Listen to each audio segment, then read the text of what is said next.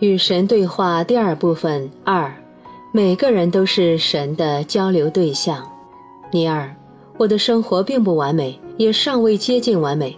我的人不完美，实际上我有许多缺点。我希望，有时候我全心全意的希望我能改正这些缺点。我希望明白是什么引发我的行为，是什么导致我沦落，是什么不停地挡住我的路。这就是我来找你的原因吧。我想，我没有能力独自找到答案。神，你来了，我很高兴。我总是在这里准备帮助你。现在我就在这里，你再也不用独自去寻找答案了。其实以前你也不用独自去找的，尼尔。可是这样感觉太放肆了。就坐在这里，以这样的方式与你对话，而且还想象你神正在回答我。其实我想说的是，这太疯狂了。神，我明白你是说圣经的那些作者个个头脑正常，你反倒疯了。尼尔，圣经的那些作者见证了基督的生活，并忠实地记录下他们的见闻。神，你说的不对。大部分新约作者在他们的生活中从来不曾遇见或看到耶稣，他们出生的时候，耶稣已经离开地球很多年。就算在街道上碰到那撒勒的耶稣，他们也认不出来。尼尔，但是，神，圣经的那些作者是伟大的信徒和伟大的历史学家，他们听取了那些先辈世代相传。传给他们和他们的朋友的故事，最终将这些故事写成书。那些作者所写的一切，并非全都包含在圣经的定稿里。已经有些教会围绕耶稣的训导而兴起，而且和人们围绕某个强大的观念结成帮派时必定发生的情况相同。这些教会或者组织里有一些特定的人，他们有权决定将耶稣故事的哪个部分用何种方式公之于众。这种选择和编辑的行为贯穿了整个收集、撰写和出版各种福音书和圣经的过程。甚至在最初的经文被写下几个世纪之后，教会的最高决策机构还再次决定哪些教义和真相。应该出现在当时官方版本的圣经中，而哪些则是不健康的和不成熟的，不能让大众知道。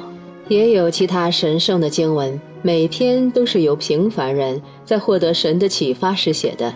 那些平凡人并不比你更加疯狂。尼尔，你是在说这些文字有朝一日将会变成神圣的经文吗？你不是真的这么想的吧，神？我的孩子，生活的一切都是神圣的。由此来看，是的，这些是神圣的文章。但我不会与你玩文字游戏，因为我明白你的意思。不是的，我的意思并非这些文字有朝一日将会变成神圣的经文，至少几百年之内不会，或者在这种语言过时之前不会。你也知道。问题在于，这里所用的语言过于口语，过于浅近，过于现代。人们认为，如果神直接与你对话，他的口吻不该像隔壁的邻居。经书的语言结构，就算不是神圣的，也应该是正统的，有点庄重，有点神圣的感觉。正如我早前说过的，那是问题的一部分。人们以为神只以一种形式现身，任何有悖于那种形式的都会被当成是对神的亵渎。尼尔，那跟我刚才说的一样，神，那跟你刚才说的一样。但让我们回到你的问题的核心：你为什么觉得能够与神对话很疯狂呢？难道你不相信祈祷吗？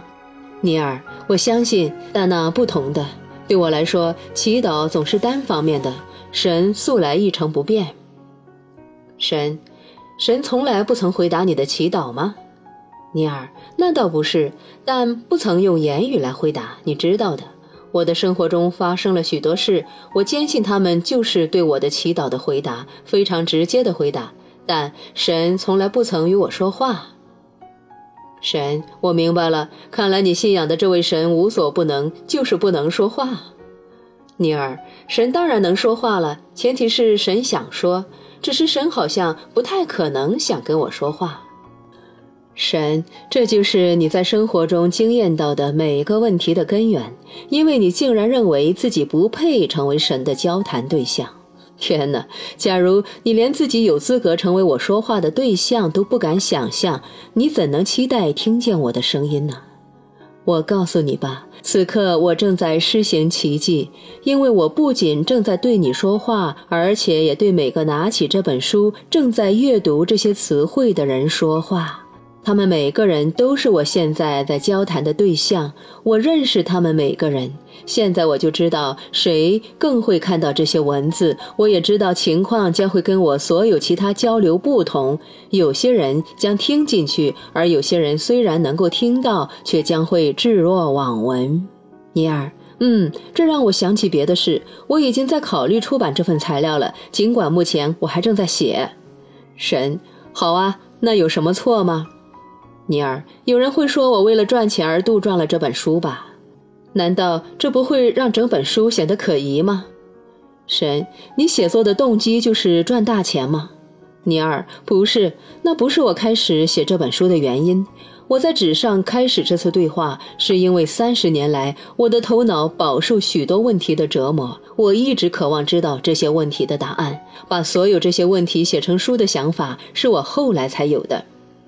神是我让你有的，尼尔是你，神是的，你不会认为我准备让你浪费所有这些非凡的问题和答案吧，尼尔？我没想过这个问题。刚开始的时候，我只是得到那些问题的答案，只想终结我的挫折，只想结束我的追寻。神，那很好，那么别再质疑你的动机了。你总是这么不停的做。让我们继续来对话吧。